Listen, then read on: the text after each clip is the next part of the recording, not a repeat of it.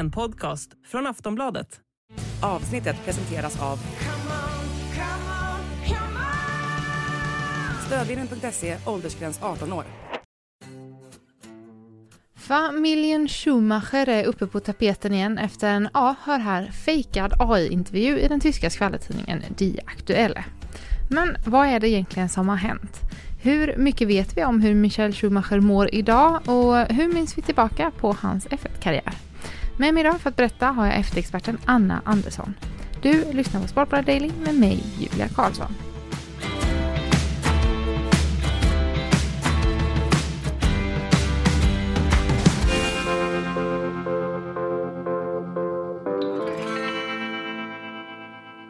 Ja, Anna Andersson, eh, familjen Schumacher är ju återigen, får man säga, uppe på tapeten i och med en eh, oh, intervju i tyska Die Aktuelle. Kan inte du berätta lite om vad det är som eh, har hänt?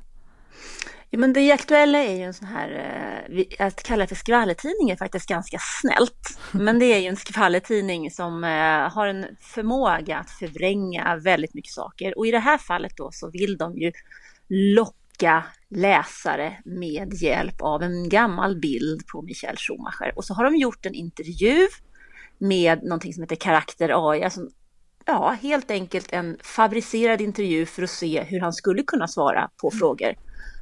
Och så har man sagt då en um, rubrik som är Michael Schumacher, das erste Interview, alltså Michael Schumacher, den första intervjun. Och sen har man en liten under, underrubrik där som, det, som eh, eh heter Es klingt täuschend echt. Och den där är ju lite det som det faktiskt handlar om i det här fallet. För ordet täuschend är jätte, jätteviktigt för det betyder typ illusion, bedrägligt. På idrottsspråk så, så använder man ordet täuschung för fint, att man fintar någon. Och då betyder det här att det låter eh, ja, men bedrägligt äkta. Och under ligger ytterligare en underrubrik så där det står då Vasta hintersteckt, alltså vad, stå, vad hittar vi bakom detta? Die Aktuelle ging auf Spurensuche, alltså Die Aktuelle letar efter spåren. Mm. Så egentligen så talar de ju inte om att de har gjort en intervju med Michael Schumacher och de talar om att det låter förvillande äkta. Men de har ju fuskat något så in i 17. Och det är det där som eh, ställer till det. Och det som retar upp familjen Schumacher. För de har ju inte överhuvudtaget pratat om Michael Schumacher på ett sätt och han har definitivt inte pratat med media sen han råkar ut för en skidolycka för tio år sedan, mer än tio år sedan. Så att det är det som gör att de då har bestämt sig för att stämma den här tidskriften. De har sagt att de kommer stämma tidningen? Ja, de ja. har sagt att de kommer att eh, stämma tidningen. Och det här är någonting som har tagits upp nu i flera andra stora tyska eh, väldigt seriösa tidningar, typ FAZ som är Frankfurter Allgemeine Zeitung, eh, och Spiegel och så vidare. Så att folk är ju upprörda, oerhört upprörda över att man behandlar en nationalikon på det här sättet. Men det, alltså det låter ju helt sjukt, den här tidningen, att de, att de gör så liksom.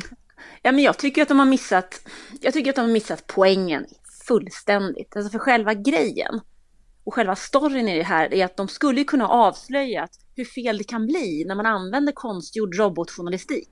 Och de kunde ju ha påvisat att sådana här sajter och tidningar aldrig någonsin liksom kan ersätta traditionell journalistik utan att det verkligen är en fara när man litar på roboten i det här fallet. Men de gör ju inte det. Utan istället så sätter de sig själva i en situation där de eh, riskerar att bli stämda. Det är ju bedrövligt. Alltså det är en helt tokmiss, om du får kalla mig, självmål på idrottsspråk.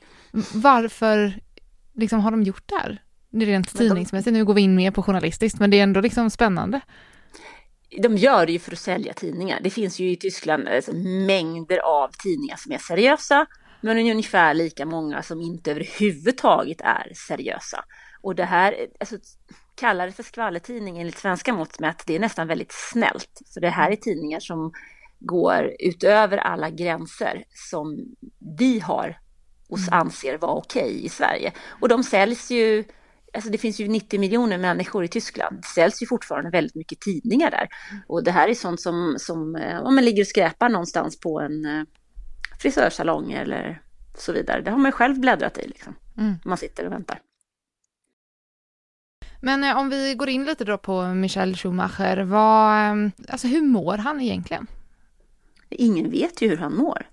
Alltså själva storyn är ju så här att han råkade ut för en skidolycka 2013. Han hade en eh, kamera på sin hjälm och slår alltså huvudet. Han kör off-pist. Det är väldigt lite snö, så det liksom sticker upp små stenar ur snön. Och han kör off-pist fastnar med en skida på en av de här stenarna och ramlar och slår huvudet i en annan sten. Eh, hjälmen spricker om jag uppfattade rätt. Mm. Och det här är 2013. Ett par år tidigare, 2009, så hade han eh, slutat köra Formel 1. Han slutade köra 2006 och det ägnade han sig åt andra såna adrenalinkickar. Han körde jättemycket motorcykel till exempel. Eh, testkörde sådana, han hoppade fallskärm. Och vid ett tillfälle när han körde motorcykel så ramlade han riktigt illa och fick en skada i huvudet. Och det här var 2009. Lite senare den sommaren så är det ett, eh, en F1-helg i Ungern där får en av Ferraris förare, Felipe Massa, han får en metallfjäder i sin hjälm från en annan bil. Och han är jättenära att bli blind och kan inte köra vidare. Då går frågan från Ferraris sida till Michael Schumacher om han kan ersätta under resten av säsongen. Och han är positiv till att komma tillbaka, han är ändå Ferrari-ikon. Men när han gör de testerna så klarar han inte av det riktigt. Han är inte där och den här förskadan som han då ådrog sig i samband med motorcykelfallet stör honom, vilket gör att han tvingas tacka nej. Men han bygger upp sig så pass att han sen kan göra comeback med Mercedes. Men när han då ramlar 2013 så har han ju redan en skada. Så troligen, nu säger jag troligen för det är ju ingen som vet exakt vad, så har ju det påverkat honom. Han drabbas ju av att han hamnar i koma, det är skador på hjärnan i det här fallet och han ligger i koma väldigt länge. Familjen, som alltid har varit oerhört privat, väljer att hålla alltihopa intakt och internt. Mm. De vill inte berätta någonting överhuvudtaget och så har den familjen alltid varit.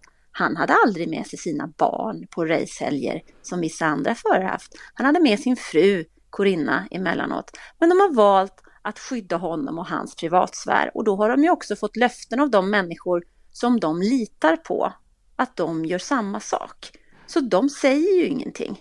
Inte ens i den eh, dokumentärfilm som släpptes för något år sedan så berättar ju familjen hur han egentligen mår. Det enda som Mick Schumacher, hans son, som då körde F1 säger är ju att han nu gärna hade velat prata med sin pappa om det som han själv upplever. Mm. Och då förstår man ju att hans pappa eh, har ett sånt tillstånd att han kanske inte har möjlighet att följa F1 så som han hade velat och framförallt inte möjlighet att följa sin son så som han själv hade velat. Men exakt hur han mår, jag vet inte. Det mm. vet ingen överhuvudtaget mer än de som inte säger någonting. För de enda som över hela tiden säger någonting, det är ju faktiskt de som själva inte vet hur har det setts på från, eh, från omvärlden, liksom det här att de håller allting, allting hemligt? Det har ju varit ganska mycket liksom turer fram och tillbaka. Alltså jag tror ju att de som är riktiga Schumi-fans och de som är Ferrari-fans, de respekterar det och accepterar det fullt ut. Men sen finns det ju alltid de människor som har varit en del av hans karriär vid något tillfälle, hans före detta manager till exempel, som är lite besvikna över att de inte är en del av den här inre kretsen. Och de har ju haft en förmåga att eh, prata och eh, visa sin besvikelse på något sätt genom media mot Corinna och mot familjen och säga saker som de egentligen kanske inte har någon grund för. Men det kan ju lika mycket vara att de är besvikna över att de inte är en del av den här lilla, lilla inre kretsen som familjen har valt för att kunna hålla det hemligt. Det har ju snart gått eh, tio år sedan sen skadan, alltså tror du, tror du att vi kommer få reda på någonting mer hur Schumacher mår egentligen? Jag kan väl tänka mig att så länge han lever så kommer vi nog inte få säga någonting. För de här människorna som, som Jean Tott exempelvis, den mm. tidigare Ferrari-chefen, alltså teamchefen som också var president i FIA, som besöker honom regelbundet, han skulle ju aldrig någonsin avslöja någonting. Hans son Mick, han skulle inte heller säga någonting. Så de människorna som står familjen nära, mm de berättar inte, inte ens Ralf Schumacher, hans lillebror som är expertkommentator för Sky, han säger inte heller någonting, utan han försöker ju skydda Mick i den mån det går. Men Michel är ju som att han har en glasmur runt sig.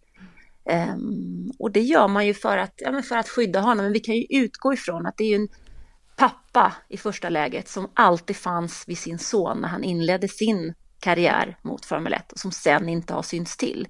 Så vi förstår nog alla hur han mår. Millions of people have lost weight with personalized plans from Noom. Like Evan, who can't stand salads and still lost 50 pounds. Salads generally for most people are the easy button, right?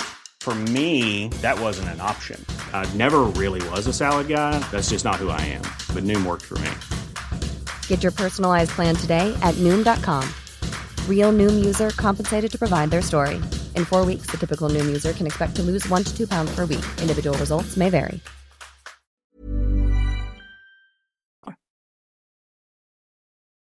Hallå där, det var Julia här. Jag tänkte bara säga att vill du höra mer om F1 med Anna så finns även Annas och Filips podd Plattan i mattan som släpps varje onsdag där de går igenom allt det senaste som har hänt i F1-världen. Nu fortsätter programmet. God lyssning. Mm, om vi tittar på ehm, Schumachers karriär då, alltså han är ju en Formel 1-ikon. Ehm, du kan väl berätta lite om, eh, om hans karriär och hur, han, eh, hur stor han är eller var inom Formel 1-världen? Ja, men det kan väl göra. Um, Michael Schumacher är ju nog, nog, nog den största föraren i F1. Och då säger jag inte det för att förringa Lewis Hamiltons insatser eller Ayrton Senna, utan med tanke på att Michael Schumacher vann fem VM-titlar i rad med Ferrari. Och Ferrari är det enda teamet som har varit med i F1 ända sedan starten 1950. Eh, Michael Schumacher, det är lite lustigt sådär för hur han kom till F1 för att det var en tillfällighet. Han eh, hade inte alls, han fick stöttning av Mercedes, men han var inte nära F1. Men den förare som körde för Jordan i det här fallet, han hamnade i fängelse. Så de behövde en förare. Och då eh, sa Schumacher att han kunde köra på spa. Han hade väl egentligen bara kört den där banan i Belgien med typ cykel. Men eh, han menar att han kunde det där. Och han gör ett fantastiskt bra första kval. Och även om han inte kommer så långt i racet så ser man att här finns en talang. Sen byter han till ett team som heter Benetton som styrs av en man som heter, eller heter Flavio Briatore. Och de vann eh, VM i F1 vid två tillfällen. Det första året, 1994, så var han faktiskt teamkollega med Jos Verstappen som är pappa till eh, Max Verstappen. Så de här eh, killarna då, Max Verstappen och Mick Schumacher, de var kompisar när de var barn. Sen gick han vidare från Benetton till Ferrari och då tog var 1996 och det tog ett par år fram till år 2000 innan Ferrari då hade byggt upp sin eh, organisation och hittat den bilen som man faktiskt kunde ha och kunde vinna med och då vann man fem raka VM-titlar. Så Schumacher är ju stor för de här sju VM-titlarna. Men man minns ju också, han har otroligt många konflikter på banan, bland annat samman med VM 1997 där han rammade Jacques Villeneuve eh, och sen eh, vart av med sina poäng i mästerskapet för att han hade gjort det på så pass fult sätt. Vi har en incident när han 2006 parkerar bilen i kvalet till Monaco GP för att hindra Fernando Alonso som då leder VM från att ta pole position. Så det finns en del sådana bitar också, men han är en otroligt stor del av F1s historien just under den här tiden, 90-talet och fram till 2006. Och sen kommer han ju tillbaks 2010 för att hjälpa Mercedes. Och även om han själv inte var jätteframstående under de åren så hjälpte han till att bygga upp det teamet till vad det var under de åren som de vann sina titlar med Lewis Hamilton. Hans son Mick är ju även han eh, skicklig Formel 1-förare. Han körde tidigare för Haas och är just nu reservförare för Mercedes. Eh, kan man säga då så att eh, Michael Schumachers arv lever liksom vidare i Mick? Alltså både ja och nej. Alltså Mick Schumacher hade ju väldigt tuffa år hos Haas där mm. Günther Steiner som är teamchef där var oerhört hård mot honom och Mick klarade väl egentligen inte riktigt av att leverera, framförallt inte under början av säsongen. Han kraschade bilarna och det kostade ju fruktansvärda pengar för det här lilla teamet Haas då. Eh, men jag tror ju faktiskt samtidigt inte att hade pappa Schumacher, Michael Schumacher, varit med så hade Günther Steiner aldrig vågat vara så hård mot Mick som han nu var. Mm. Nu har han ju då gått vidare som testförare för Mercedes och där tror jag lite grann att Mercedes känner en de känner väl ett ansvar för de var med och stöttade Michael Schumacher från början.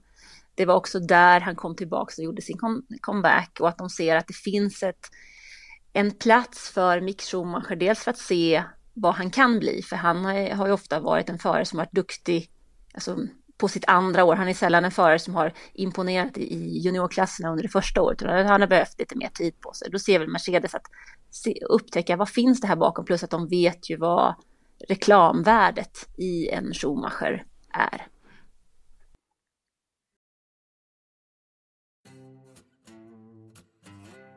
Du har lyssnat på en podcast från Aftonbladet. Ansvarig utgivare är Lena K Samuelsson.